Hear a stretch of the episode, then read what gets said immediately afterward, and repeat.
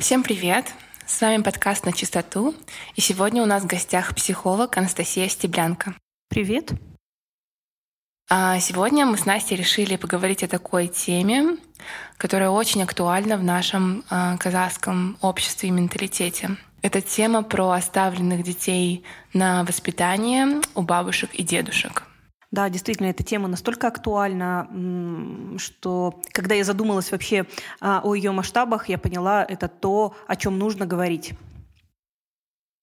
Настя, а не могли бы вы рассказать, в чем заключается проблема оставленных на воспитание детей у бабушек и дедушек?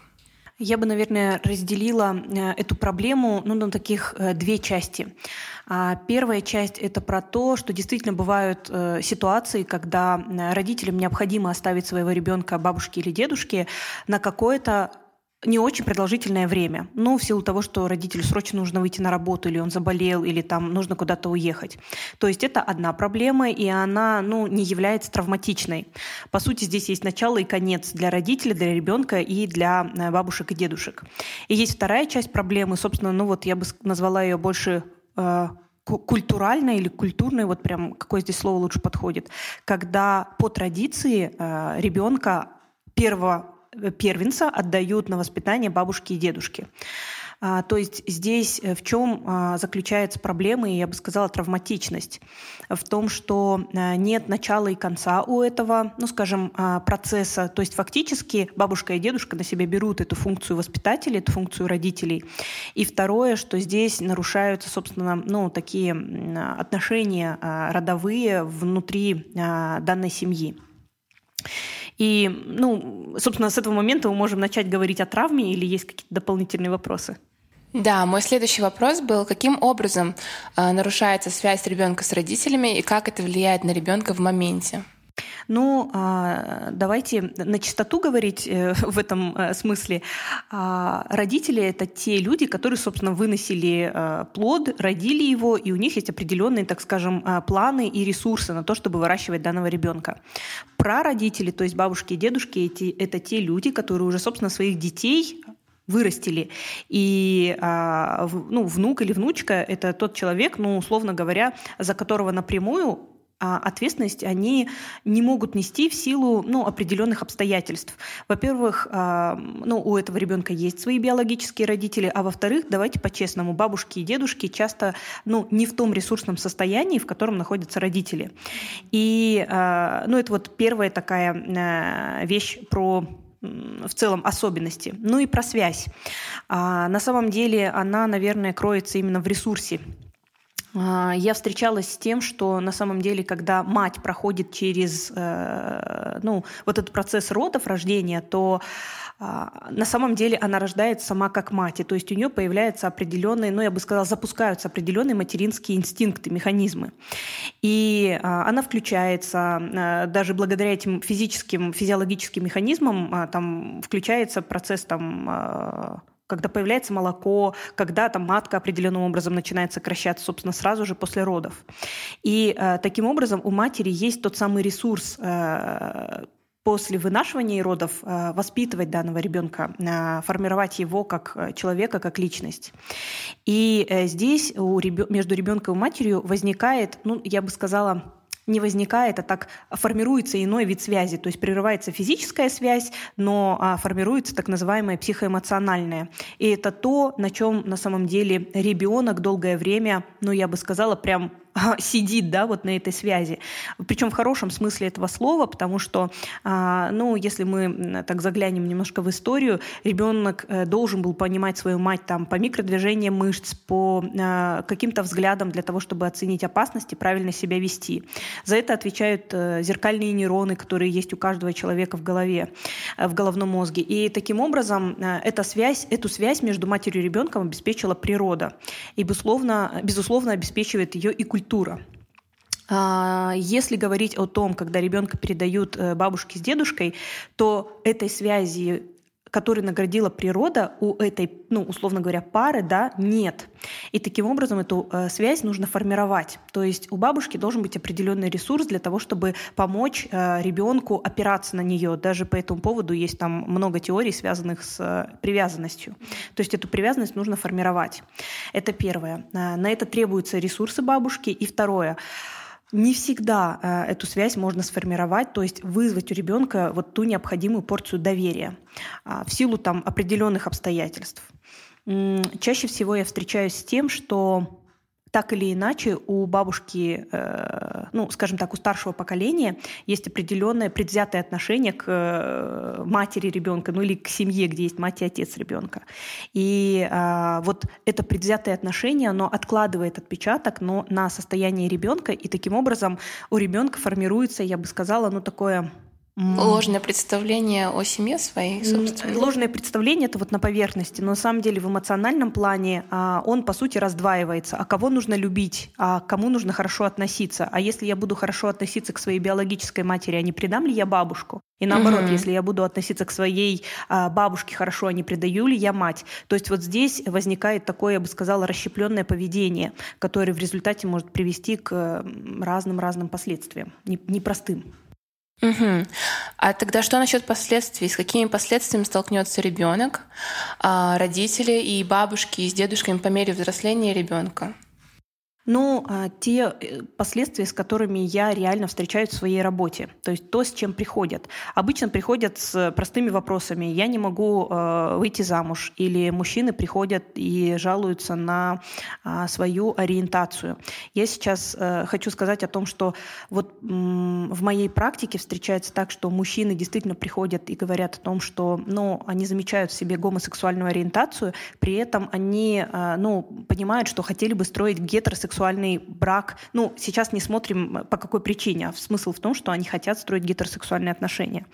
И когда я начинаю изучать, собственно, проводить, ну, э, собирать э, информацию по женщинам и по мужчинам, я практически в 90% случаев обнаруживаю, что данный ребенок был отдан в семью на воспитание старшим, старшему поколению. То есть это то, что на поверхности. А часто ребенок, который в детстве был отдан на воспитание бабушки и дедушки, девушки встречаются с трудностями на пути построения своей собственной семьи, своих собственных отношений. Ого, как интересно. Но это вот то, с чем приходят э, люди, э, ну вот и задают мне вопросы. А ну, часто я встречаюсь с тем, что э, подавленное, апатичное, депрессивное состояние также может быть вызвано этим явлением, да, вот культурным тревожные э, состояния.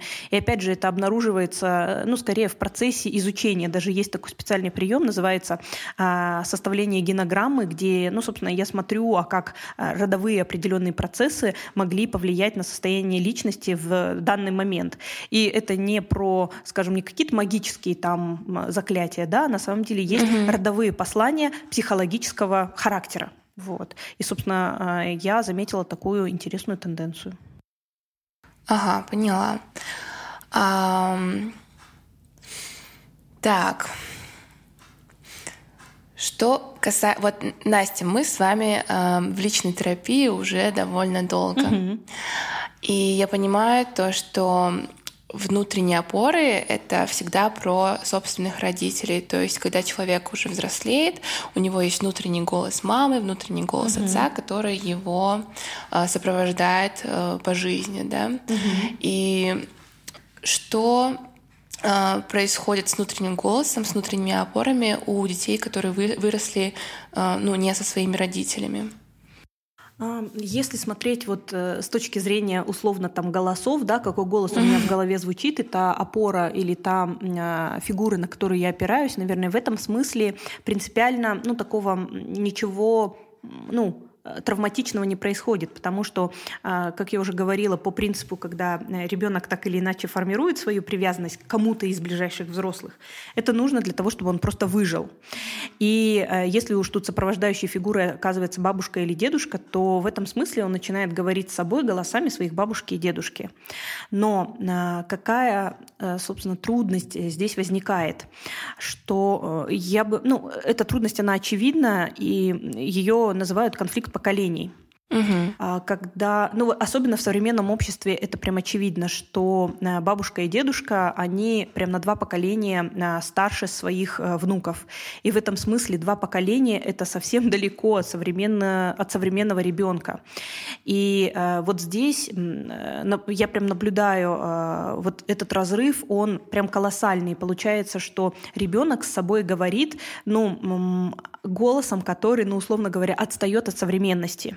Да. Приведу простой пример, что э, если взять современного ребенка, которому, скажем, 8 лет, и сегодня он смотрит там лайк, тикток, какие-то соцсети, мессенджеры угу. и прочее, смотрит э, видеоролики, но при этом, э, скажем, э, внутри звучит, э, не внутри, а ему бабушка или дедушка транслируют несколько другие ценности, что это там зло, это плохое, или это занимает слишком много времени, э, и получается в этом месте у ребенка формируется внутриличный конфликт. С одной стороны, я хочу смотреть эти ну, легкие видеоролики, а с другой стороны, внутренний голос говорит, что это зло, это плохое. Да. И э, это то, с чем приводят мне таких детей, э, когда им, э, ну, поведенчески это выража, может выражаться в виде гиперактивности, тревожности, там, э, сложности в устанавливании э, контактов со сверстниками, но на поверку оказывается, что там вот внутриличный конфликт поколений. Угу, я вас поняла. Настя, а у меня вопрос, что именно вы имели в виду, когда упоминали про э, гомосексуализм? А, наверное, мы с вами затрагиваем такую очень животрепещущую и очень актуальную тему, но здесь мне э, хочется развести как понятие, что ли. В науке сегодня существует два направления, абсолютно легальных, про то, что гомосексуализм — это явление врожденное, и, соответственно, на это повлиять нельзя. И, соответственно, вот э, человек живет с такой а, гендерной ориентацией. Это первое. Второй взгляд на то, что, про то, что а, гомосексу... гомосексуальность, она формируется определенным образом в социальной среде. И когда я говорю про то, что у детей, которые были отданы в другую семью, у них могут формироваться гомосексуальные тенденции, я скорее отталкиваюсь от теории номер два, про то, что э, социальная среда так или иначе может оказывать влияние на э, формирование э, гомосексуальности. Ну, если в двух словах я могу поделиться, что я имею в виду. По сути, вот согласно теории, речь идет о том, что Гомосексуалом может стать тот человек, у которого есть отвергающая холодная мать и э, очень пассивный и э, не принимающий отец, с одной стороны, или э, мать, которая э, гиперопекающая, очень э, ответственная и такая зажимающая в любви ребенка, и тоже очень э, мало принимающий воспитание отец. Он может быть, ну, в дополнение, например, агрессивным. Если мы видим эту схему и примеряем эту схему на семью, где ребенка отдали на воспитание старшим родителям, с одной стороны, мы видим на самом деле ну, холодную мать, это биологическая мать, которая, ну, по законам культуры не имеет права проявлять теплых чувств и отношений к своему ребенку. И она, ну, условно говоря, строит из себя такую мать. И вторая, действительно, мать, э, в данном случае бабушка, она является гиперопекающей, очень э, такой любящей, и которая фактически, ну, так, э, очень сильно сжимает в любви своего, э, ну, условно приемного ребенка. И здесь же мы видим отца. Э, чаще всего этот отец действительно и биологический, да и дедушка, э, они могут быть э, отстраненными от воспитания ребенка и не проявлять особой любви. И на выходе, если мы придерживаемся этой теории, мы можем получить не в 100% случаев, но если у ребенка есть склонность к гомосексуальным тенденциям, на выходе мы можем получить ну, вот такую несформированную фигуру мужчины внутри себя, то есть нет этой фигуры а, э, сформированной, это первое. И второе, мы получаем несформированную фигуру женщины собственно, которую я могу любить.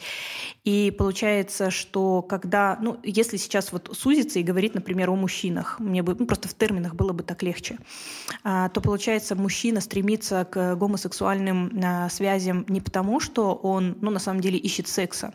Чаще всего на поверку проявляется то, что такой мужчина ищет а, он ищет теплых отношений с мужчиной. По сути, э, когда я начинаю спрашивать конкретных мужчин, а что они ищут, они говорят, я ищу разговоров э, по душам, чтобы меня мужчина принял, э, чтобы мы с ним говорили и были на равных.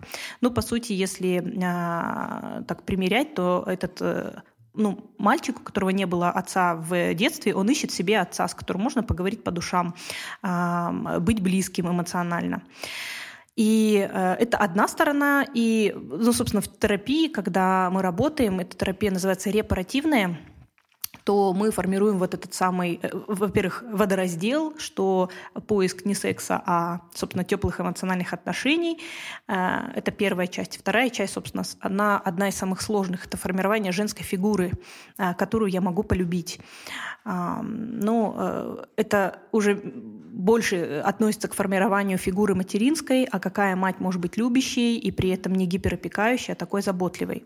Но, наверное, Ясмин, это какая-то отдельная а, наверное, может быть, отдельная тема для подкаста, но скорее я сейчас это так подробно разъясняю, потому что я понимаю, а, может возникнуть много вопросов ко мне или к вам, а, но при этом я хочу подчеркнуть, что я как э, довольно ну, терпимо отношусь э, к любым, э, да, толерантно отношусь к любым э, гомосексуальным проявлениям, поскольку до тех пор, пока это, ну, скажем, не пересекает какие-то мои границы. Да. Я думаю, это касается и любых других людей, вот поэтому, ну, вот эту оговорку мне бы да. хотелось сказать.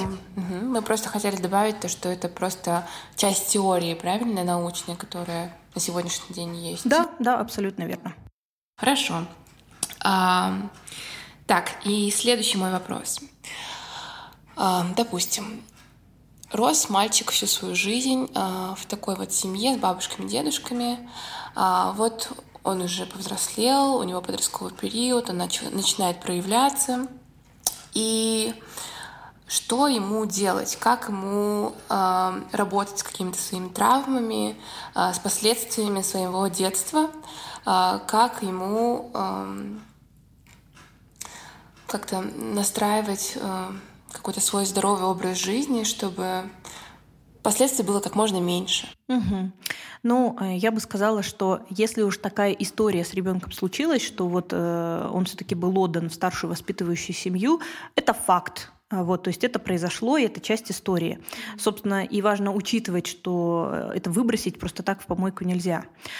А, и, но здесь я бы э, стала обращать внимание, собственно, что волнует, что беспокоит э, в, в этой ситуации. Если мы, например, говорим о том, что есть трудности в построении отношений, то тогда, собственно, ну, начать работать с конца, да, а, но так или иначе строить внутри себя вот эту э, фигуру, которая бы а, как есть даже такая метафора а, про то, что а, для того, чтобы стать взрослой, зрелой личностью, для этого важно внутри себя воспитать, а, или даже не воспитать, скорее сформировать любящего отца и мать и уже их новыми голосами говорить с собой для того, чтобы чувствовать себя а, благополучно. И, собственно, это, наверное, такой старт а, к тому, чтобы решать проблемы. Это вот про внутренние опоры, которые мы говорили. Да, да, абсолютно верно. Но смысл в том, чтобы перестать с собой говорить э, там голосами своих дедушек, бабушек, мам, пап, а начать говорить с собой своим собственным голосом. И чаще всего этот голос должен быть бережным, а, таким очень понимающим, очень, эм, ну, я бы сказала, поддерживающим. Прислушивающимся. Да, верно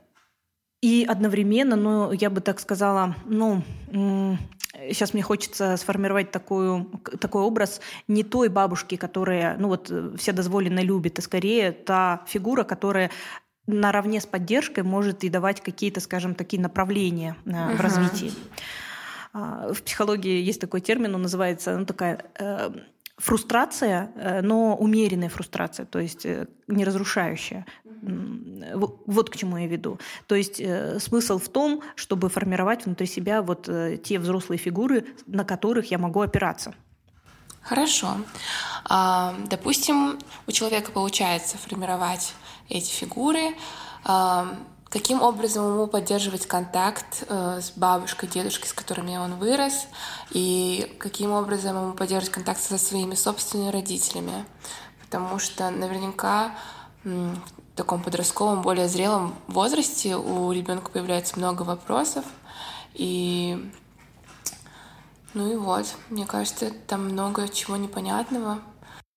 Я абсолютно согласна, что, собственно, ко мне-то в терапию приходят люди, э, которые начинают так или иначе задавать своим, своей семье эти вопросы. А почему так произошло? Мама, ты меня любишь? Папа, а почему ты позволил мне отдать? Бабушка, а почему ты, собственно, э, так согласилась меня взять? И почему ты была вот там, ну, условно говоря... Э, Вообще, плох... почему все это произошло? Да, плохой воспитывающей фигурой. Это, ну, я сейчас говорю такие метафоры, но обычно это претензии, которые звучат да. в адрес своей семьи и воспитывающих людей.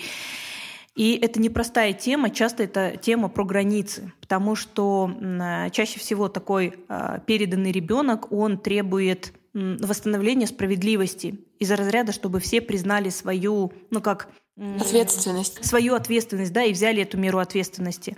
Но боюсь, что не всегда это возможно, чтобы каждая фигура в этой истории взяла свою ответственность, потому что там есть свои традиции, не очень высокий уровень понимания, осознанности.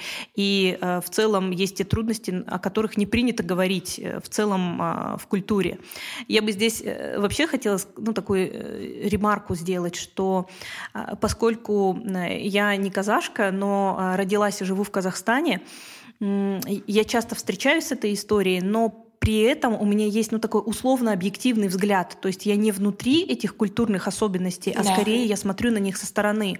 И с одной стороны я понимаю, что в этом, наверное, в истории было очень много пользы.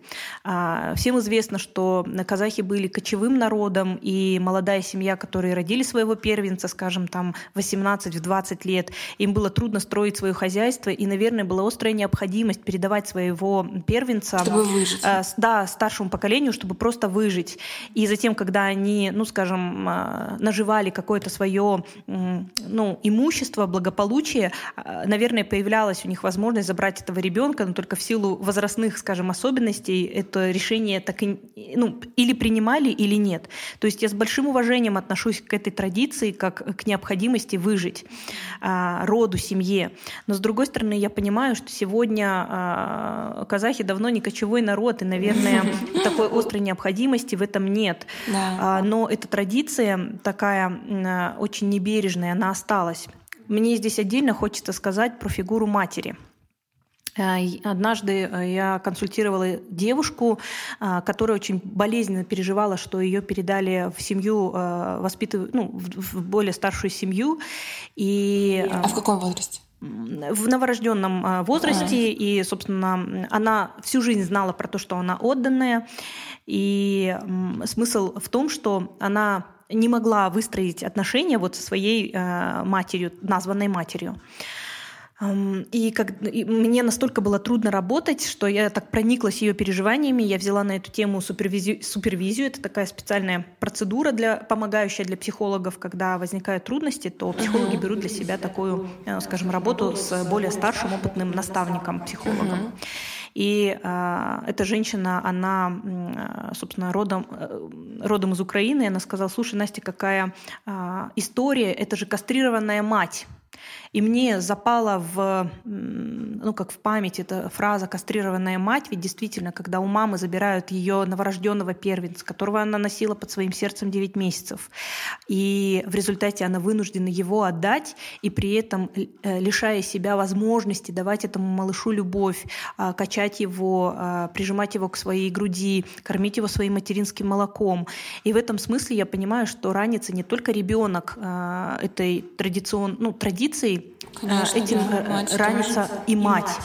Причем э, я думаю, что мать в этом э, случае, она так и остается в тени навсегда, потому что она обычно рождает себе, ну там, второго, третьего, четвертого ребенка, и условно как будто бы, ну и нечему болеть, другие дети есть. На самом деле, на мой взгляд, здесь есть чему болеть, но только об этом не очень принято говорить. Ой, у меня аж мурашки по коже.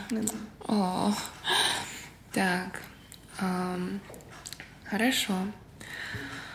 Ой, следующий наш вопрос. У вас сейчас мурашки по коже про свою маму? Да, у меня про свою маму мурашки по коже. А, угу. Как родителям наладить контакт с, со своим ребенком, который вырос, ну, не в их семье? Вот он уже вырос, стал взрослым человеком, там 17-18 лет, как им наладить контакт? Ведь ребенок просто отсутствовал все свое взросление.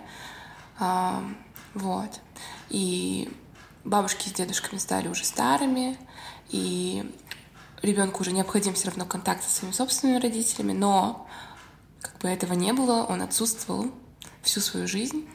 И что делать в такой ситуации? Это тоже, мне кажется, очень непростая история, потому что здесь как будто бы посыл, ну вот со стороны родителей я слышу, что mm-hmm. есть некая потребность, да, некая боль, которую хочется закрыть вот этим общением со своим отданным ребенком. И в чем непростая история? А, в том, что там очень много вины, с одной стороны, за то, что э, родители отдали, и с другой стороны, очень много обиды, что все-таки этот взрослый ребенок, ну как-то, возможно, не очень активно совершает э, шаги по выстраиванию этих отношений. И поэтому первое, что важно делать, это идти в терапию для того, чтобы для себя разобраться. А какая потребность за этим кроется? А, ну вот по восстановлению этих отношений со взрослым ребенком. И по опыту хочу сказать, что чаще всего там можно выстроить только партнерские отношения на равных. Взрослые взрослые. Взрослые да? взрослые, абсолютно верно. Когда я тебя зову за свой стол, приглашаю, и в каком-то смысле я понимаю, что мы с тобой кровные родственники, но при этом э, я даю тебе право не приходить и не садиться за мой стол, или наоборот приходить и обсуждать не те темы, которые интересны мне. То есть а, здесь э, ну, очень важна, с одной стороны, свобода, и с другой стороны, очень э, важно уважение взаимных границ. Угу. И это возможно только при условии, если ребенок сам готов выстраивать восстанавливать эти отношения. Если ребенок не готов, опять же, в силу все тех же глубоких переживаний, а, обиды и вины, то тогда боюсь, что это может быть практически невозможным, потому что эти сложные переживания, они будут препятствием. И в свою очередь, ну, как бы а, порождать все новые и новые трудности в этих отношениях.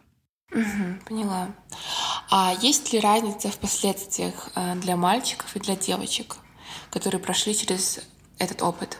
Ну, а, скорее такая общая не разница, да, общая, что а, они встречаются с трудностями там а, по выстраиванию отношений с партнерами, общее, что повы повышенный фон тревожности. Нередко эта тревожность она может ну, так, э, приводить к депрессивным состояниям и даже расстройствам. Это то, что объединяет. А, а то, что разное, это так или иначе, ну, девочки а, более адаптивны в этом а, смысле. И я встречаю в своей практике, что им легче выстраивать отношения со своими матерями во взрослом состоянии. Угу. Мальчики, на мой взгляд, они так и остаются, ну, скажем, детьми своих э, приемных родителей, и редко удается восстановить теплый эмоциональный контакт с, со своими родными, э, ну, биологическими родителями. Угу. Вот это то, что я наблюдаю. Хорошо. А мы поговорили о самом ребенке, о родителях. Что насчет вот бабушки и дедушки? А, просто мне кажется то, что по мере взросления, а, когда ребенок становится уже зрелым взрослым человеком, он отдаляется, потому что, ну, опять-таки мы говорим про вот эту вот разницу в, в два поколения, mm-hmm, да, mm-hmm. и мне кажется, поколение бабушек и дедушек могут это воспри... воспринять как-то очень, ну, больно, то, что они всю себя вложили, баловали, там все свое, ну, все детство на руках таскали, все для ребенка делали, ребенок вырос, а, понял, что э, вообще там столько всего происходит во внешнем мире, и начал сильно отдаляться, мне кажется, бабушки и дедушки в этот момент испытывают разные э, болезненные чувства. И как в этом случае построить коммуникацию, чтобы это было менее травмирующе для них? Я думаю, здесь э, есть важный момент. Подобное разделение, подобное отсоединение, оно происходит и в родительских семьях. Ну, и это вообще-то называется сепарация, а, отсоединение а, младшего члена семьи от э, старшего поколения. И в родительской семье, ну, в традиционной, да, это воспринимается не так остро, а, потому что, ну, вроде как ожидаемо. А вот именно в семье, где ребенка воспитывали бабушка и дедушка, это воспринимается наиболее остро, потому что есть некие ожидания и надежды. А, во-первых, связанные с тем, что а, ну, э, бабушки и дедушки, они не молодеют, они становятся старыми, и они нуждаются в помощи, они нуждаются в общении, они нуждаются ну, в таком а, э, социуме, и как будто бы сохраняют надежду, что вот этот внук или Раз внучка... мы дали столько всего, то и он нам должен. Да, да, да. вот э, появляется некое ожидание в обязательствах, угу. но а, этот ребенок не давал обязательства, что, ну, чаще всего не, дав... не дает обязательства, что он там будет о них заботиться э, там до гробовой доски. Угу. Хотя я понимаю, что в нашей культуре все-таки это сохраняется и э, это ну, работает во всех отношениях, что выросший э, ребенок он э, оказывает вот э, заботу своим просто своему старшему поколению. Но тем не менее, законы психики, они здесь работают очень хорошо. Задача ребенка в подростковом возрасте и дальше отсоединиться от своего родителя. Будь он то приемный родитель, будь он биологический родитель, и этот закон работает очень мощно но об этот э, психологический закон действительно очень сильно ранятся бабушки и дедушки. Вы задали вопрос, что делать старшему поколению. На самом деле а, так развенчивать свои ожидания, прощаться с ними и стараться обеспечить свою, себе свою старость какими-то реальными вещами. Ну, то есть там а, позаботиться о том, чтобы рядом действительно был такой человек, может быть, а, который будет заботиться. Пусть это будет сиделка, няня, которая ну, выполняет свою работу, а не навешивать эту работу на своего своего внука или и внучку. перекладывать ответственность. Да, абсолютно верно. Я думаю, это такое э, наиболее объективное решение, но я не знаю, насколько оно рабочее. А стоит ли ребенку э, как бы проявить инициативу на этот разговор по выстраиванию границ вот со, со своими условно приемными родителями, чтобы ну, чтобы не было так больно и так травмирующе? Ну, я думаю, что этот разговор так или иначе происходит, но только он такой э, очень острый, когда угу. внук или внучка говорит, я пойду гулять, или я буду учиться именно здесь, или я да. хочу переехать. Э, это очень непростые разговоры, но это как раз э, такой... Э, про сепарацию. Да, это про сепарацию, это объявление, что мы больше не вместе, э, я буду угу. отдельно. Поэтому, ну, наверное, какие-то очень осознанные внуки и внучки так делают. А, но в моей истории пока такого не встречалось. Ну и действительно, к психологу не приходят с решенными проблемами, к психологу приходят с проблемами. Да, действительно. Хм. Есть ли какие-то три топ-совета для ребенка, который оказался в такой ситуации и слушает наш подкаст? Ну, я так предполагаю, что, наверное, это ребенок, которому, ну, скажем, 15 плюс, да. и тогда это довольно взрослый человек. Я бы сказала, что это, позволь, я обращусь к тебе, слушатель, что это твоя история, и, это часть твоей жизни. Действительно, много было непростого, и, наверное, было гора... ну, довольно много сложностей, которые, может быть, не просто понимать.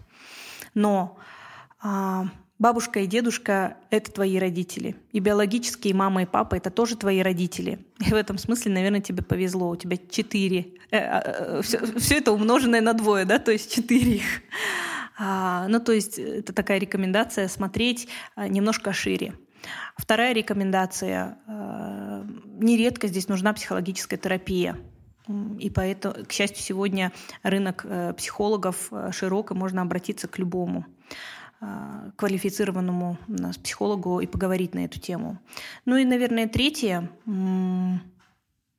Можно искать а, как единомышленников в этом смысле и делиться своей болью. И тогда это, эта боль будет разделена, и ее будет не так много. Да. А какой совет а, родителям? Я думаю, родители тоже могут слушать наш подкаст, в отличие от более старшего поколения, так что можно им что-то посоветовать. Это больно. Угу. И я это понимаю. И я очень сочувствую. И важно уметь сочувствовать себе в этом месте. Угу. Хорошо. Есть ли вам что-то добавить, Настя, по поводу этой темы сегодняшней? Мне было тепло с вами говорить и интересно.